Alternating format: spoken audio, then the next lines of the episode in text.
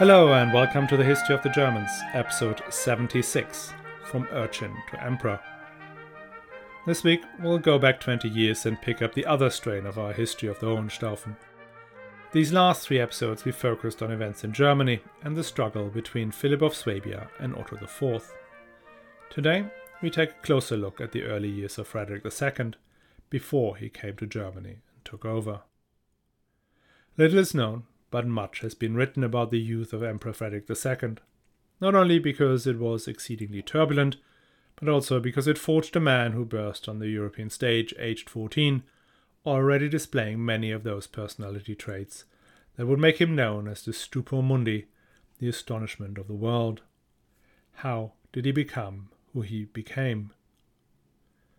Now, before we start, just a reminder the History of the Germans podcast is advertising free thanks to the generous support from patrons. And you can become a patron too and enjoy exclusive bonus episodes and other privileges from the price of a latte per month. All you have to do is sign up at patreon.com slash history of the Germans or on my website historyofthegermans.com. You find all the links in the show notes. And thanks a lot to Jason, Dave K, and Dennis who've already signed up. Now let us go back to 1194. Emperor Henry VI is still sitting on his throne. Not only that, he had just been crowned King of Sicily, the fulfillment of all his ambitions. In that year, on December 26th, the day of Saint Stephen, in the city of Jesi, was born to him a son, Frederick, by his wife Constance, who had been in her fortieth year and barren for so long. We rarely know the birthdays of even the most important personalities in the Middle Ages. Birthdays were not as significant as the day of baptism, and in some places, the name day, which established a connection of the child with the divine or the saintly. Frederick is different in that, as in many other areas of life, he remembers his birthday, and even orders his birthday to be celebrated with great feasts throughout his realm, the first ruler in post Roman times to do so. Not just that, but there's even a poem written about his birth by Peter of Eboli, a monk and chronicler of the reign of Henry VI. He wrote From Italy came the palm of a triumphal new birth, having the distinction of a fortunate father. He was brought to life through screams heard by those present. The palm tree brought forth its fruit, although delayed. A son is born to Augustus, a boy who will excel at arms. Though the father is fortunate, the son will be more so. This boy will in every way be blessed. Now, this is lifted almost word for word from Virgil and ties little Frederick back to the Romans, Aeneas, and the city of Troy. As you may remember, by now the official Hohenstaufen ideology is that there is only one imperial dynasty, and that goes back to Troy, and has ruled ever since Julius Caesar in an unbroken line that led to this little boy in a crib in the Mark of Ancona. It even has some messianic connotations that Frederick would rekindle in 1245 when he writes to the citizens of Jesi, calling their hometown his Bethlehem, where his blessed mother had birthed him. Now, Peter of Eboli wrote those words sometime between 1195 and 97, so little does he know about the fate of the blessed boy because these first years are not at all fortunate. The very first image we have of Frederick is again in the book of Peter of Eboli. We see a baby wrapped up tightly, wearing a tiny crown, being handed over by his mother to the Duchess of Spoleto, who will look after him. The Duchess and even his own mother touched the precious child only with their covered hands. Frederick will stay with the family of the Duke of Spoleto for the next three years. The Duke, Conrad von Urslingen, was an aristocrat from Swabia with possessions around the city of Rottweil. Conrad had come to Italy in the train of Emperor Barbarossa. Barbarossa had acquired the Duchy of Spoleto from his uncle Welf VI and had put Conrad in, first as administrator and a little later as duke. The Urslingers were able to hold on to Spoleto, even through the upheavals following the Battle of Legnano and the Peace of Venice. When Henry VI came through these lands in an attempt to conquer Sicily, Conrad von Urslingen provided significant military help. Conrad and Henry VI became quite close, and he was one of the few people present at the emperor's deathbed. hence leaving Frederick in the care of Conrad von Urslingen made a lot of sense, rather than taking him to Sicily, which was still convulsed with rebellion. Conrad, like most medieval fathers, had very little or nothing to do with child rearing. That was entirely left to the women, and if money was no object, a tutor, usually a monk or bishop. Hence, the first person Frederick formed an attachment to was Conrad's wife, the Duchess of Spoleto. About her, pretty much nothing at all is known. Not even a name, nor whether she was German or Italian. Hence, we do not know what language little Frederick spoke his first words in. Conrad and his nameless wife had two sons, marginally older than Frederick, and a daughter, Adelheid, of roughly the same age. Later in life, Frederick will have a mistress called Adelheid from a noble Swabian stock, who will give birth to Enzo, one of Frederick's most favourite sons, and King of Sardinia, prisoner in Bologna. His mother may have been the same Adelheid he played with as a toddler. The next important event in his life, that he was probably blissfully unaware of, was his election as the King of the Romans, sometime between 1196 or 1197. At that point, he is two to three years old, but not yet baptized. The delay is explained by his father's desire to make amends with the Pope, and one of his offers was to let the Pope baptize young Frederick himself. But that did not happen. In all likelihood, Frederick was baptized in nearby Assisi some time after negotiations with the papacy had irrevocably broken down. Albert von Stade describes it as a splendid event attended by 15 bishops and the emperor himself, one of the very few times Henry VI actually saw his son. Such a great spectacle would almost certainly have attracted a young man, son of a wealthy cloth merchant in the city, with a love of troubadour romances, court life, and a burning ambition to become a knight. The young man had been baptized over that same baptismal font in the name of Giovanni, but he would later change his name to Francis, and he was known now as Saint Francis of Assisi. The emperor and the most significant saint of the 13th century will cross paths many more times. The time at the castle of Folignano, where the Dukes of Spoleto lived, comes to an abrupt end when Henry VI died in 1197. Constance immediately sends for him to be brought to Palermo, and as we've heard, when Philip of Swabia arrived in central Italy to pick up his nephew for his coronation in Aachen, the little boy is gone, and the House of Hohenstaufen is thrown into a severe crisis. Now again, nobody mentions anything about how Frederick took the separation from the person he in all likelihood regarded as his mother. But this will not be the only trauma. When Frederick arrives in Palermo, he meets his mother, presumably for the first time since she had left him in the care of the Urslingen three years earlier. Constance is at that point preoccupied with the question of how she can secure the kingdom of Sicily for her son. She gives up the title of King of the Romans on behalf of her son so that he can be crowned King of Sicily with a papal blessing. That stabilized things for the moment. Meanwhile, as we know, Philip had himself elected king of the Romans and had received approval from Constance to be crowned. Sicily and the empire are now separated. Shortly after that, on November 27, 1198, Constance of Sicily dies. Frederick is still only four years old and now an orphan. In her testament, Constance had appointed Pope Innocent III guardian of young Frederick. Innocent kept entirely aloof from his ward. He would send papal legates to look after him, and he felt anxiety for his dangers, praised his progress, and expressed unfeigned pleasure at his escape from enemy hands. But he never saw him in all these years until the boy was seventeen. There are also no family members looking out for little Frederick. The only remaining Hohenstaufen was Philip, and he was far away in Germany. His mother's family, the Hautevilles, had been decimated or exiled by his father Henry VI, and those who returned bore him ill will. In principle, the kingdom was ruled by Frederick's guardian, Pope Innocent III, but Innocent, as I said, stayed back in Rome. In practice, the kingdom was managed by a regency council, headed by the chancellor of the kingdom, Walter of Palea, Walter was first and foremost interested in his own and his family's advancement. But since his power rested on his appointment as regent for little Frederick, he was the closest thing to an ally Frederick had got. After Constance's death, the kingdom collapsed into chaos. Several factions fought for supremacy and possession of the child king.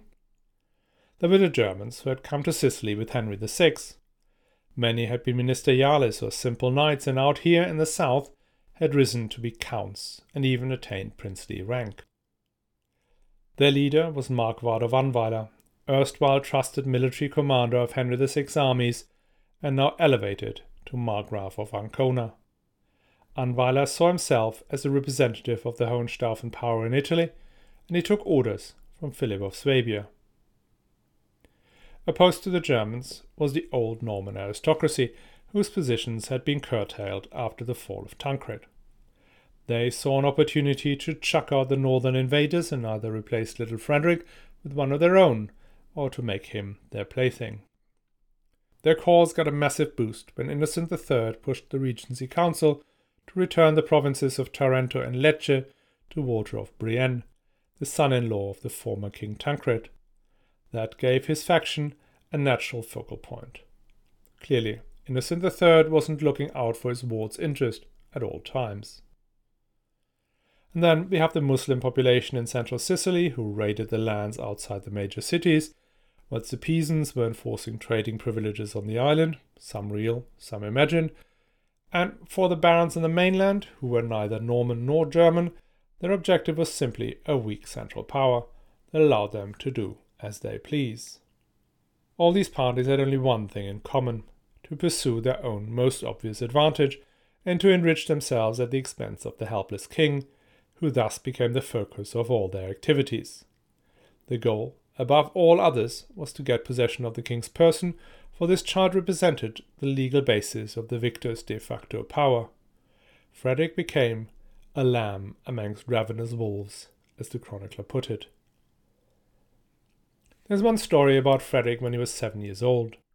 In 1201, Markvart of Annweiler had overpowered Walter of Paleia and had entered Palermo. He and his men searched for their quarry, the boy king who they found in some back room of the Castello a Mare. Frederick tried to fight them, but when he realized the futility of his actions, he threw away his royal garments and began scratching himself with his nails in his impotent rage. The papal legate who informs the Pope of these events concludes that it was a worthy omen for the future ruler, cannot be false to his own nobility, who, with royal instincts, feels himself, like Mount Sinai, outraged by the touch of a beast of prey. The question arises how a child could grow up in such circumstances and become a commensurate ruler, an accomplished diplomat, a skilled administrator with enormous appetites for life, love, and above all, knowledge. The story I grew up with is probably best told in the words of Ernst Kantorowicz, whose biography of Frederick II we will encounter several times on our journey, and which itself and its author's life are worth a whole episode. Here is what he had to say about Frederick's childhood. Quote, From this time forward, he means after the coup of Markvart of Annweiler, no one in the fortress seemed to have bothered his head about the boy.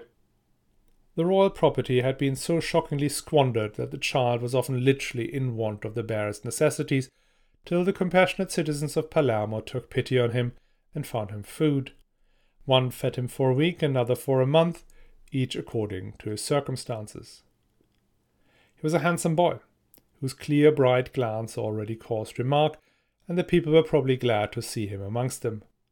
At eight and nine years old, the young king wandered about without let or hindrance, and strolled unchecked through the narrow streets and markets and gardens of the semi African capital at the foot of the Pellegrino. An amazing variety of peoples, religions, and customs jostled each other before his eyes. Mosques with their minarets, synagogues with their cupolas stood cheek by jowl with Norman churches and cathedrals, which again had been adorned by Byzantine masters with gold mosaics, their rafters supported by Greek columns on which Saracen craftsmen had carved in Kufic script the name of Allah. Round the town lay the pleasure gardens and fountains of the Norman kings, in the exotic gardens and animal preserves of the Conca d'Oro, the delights of which had inspired the Arab poets. In the marketplaces, the people went about their business in many colored confusion Normans and Italians, Saracens, Jews, and Greeks. The lively boy was driven back on all these for company and soon learned the customs and the speech of all these tribes and races. Did any wise Imam play the part of Chiron to the lonely child? Did some unknown tutor teach the future ruler of men to observe, to know, to use the forces of earth and nature? We do not know. We are certain only that his education was unique and radically different from any that ever fell to the lot of a royal child. Later, men marveled at his knowledge of the habits of man and beast and plant as profoundly as they trembled at his actual approach. Frederick was not brought up, as his father, for instance, had been, by a learned chaplain of the type of Godfrey of Viterbo, not reared like many another prince by world shy monks in the seclusion of a cloister. Amazed by his comprehensive knowledge, his astounding exotic erudition, men have sought diligently to trace the real teacher of this great Hohenstaufen. Research has not revealed his Aristotle, and with reason. The teacher never existed whom he would not have surpassed and disillusioned, and the school of a mere fencing master would not long have satisfied him. Frederick II is a typically self taught man. He had no one to thank for his education. What he was, he was sua virtute. Quite possibly he learned the elements from that Magister William Franciscus who had once been mentioned in attendance on him as a seven year old boy, and is on record as still with him in 1208. Quite possibly one or another of the papal legates may have taken an interest in him and taught him the necessary amount of scripture. Quite possibly he received irregular instruction now and then in other things, but he never enjoyed a systematic education. His later learning bears all the marks of being not the product of school, but of life itself. He was compelled from his tenderest years to absorb directly, without extraneous aid and from every source, the strength he needed. This differentiated his knowledge, both in its content and its application, from that of his contemporaries.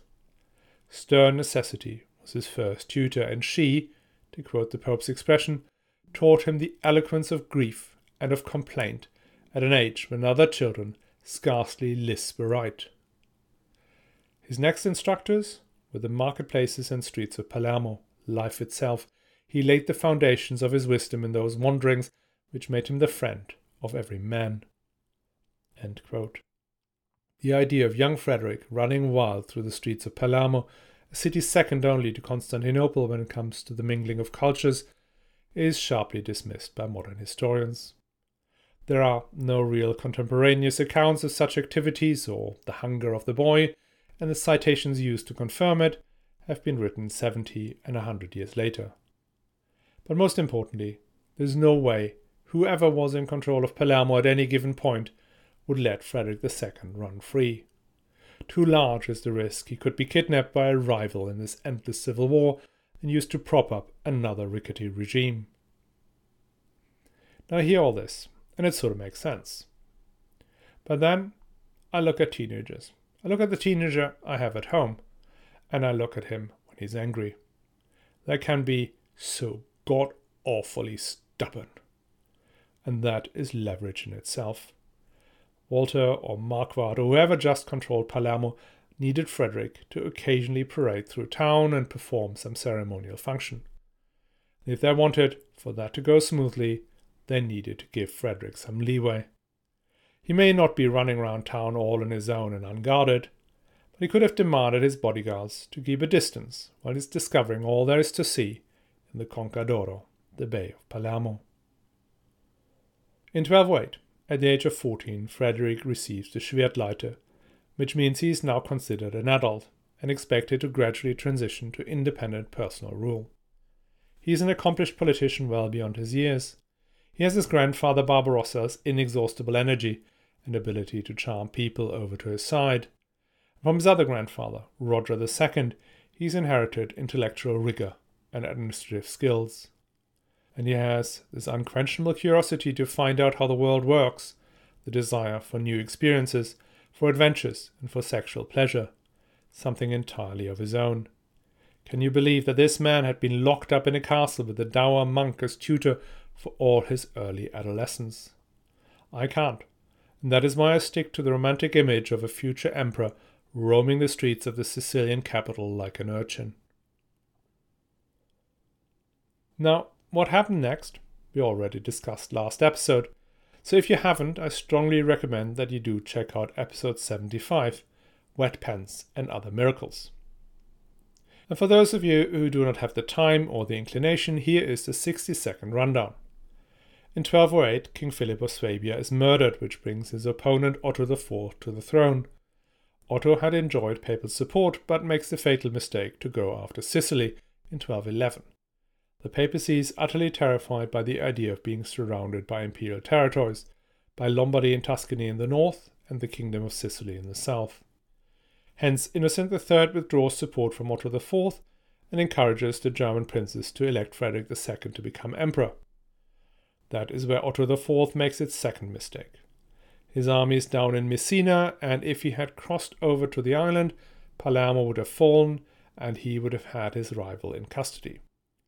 But he panicked and ran home, all that also involving a dream about bears. As I said, listen to episode 75, much better than this rushed story. Anyway, Frederick II realizes that he has to go to Germany and take the crown because whoever will be emperor in the future will try to take Sicily from him. He sets off, nearly dies a couple of times, and then, in the nick of time, enters the city of Constance, which gives him the much needed foothold north of the Alps. The civil war resumes pretty much where Philip and Otto had left off, and only ends in the battle Frederick's not involved in at all the Battle of Bouvines. Bouvines was a battle between the armies of King Philip Auguste of France and the King John Lackland of England.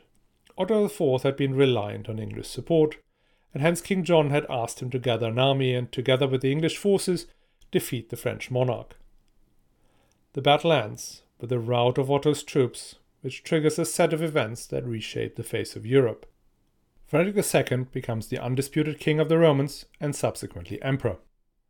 The French monarchy enters its great expansionist phase and will see them becoming the dominant power in Europe.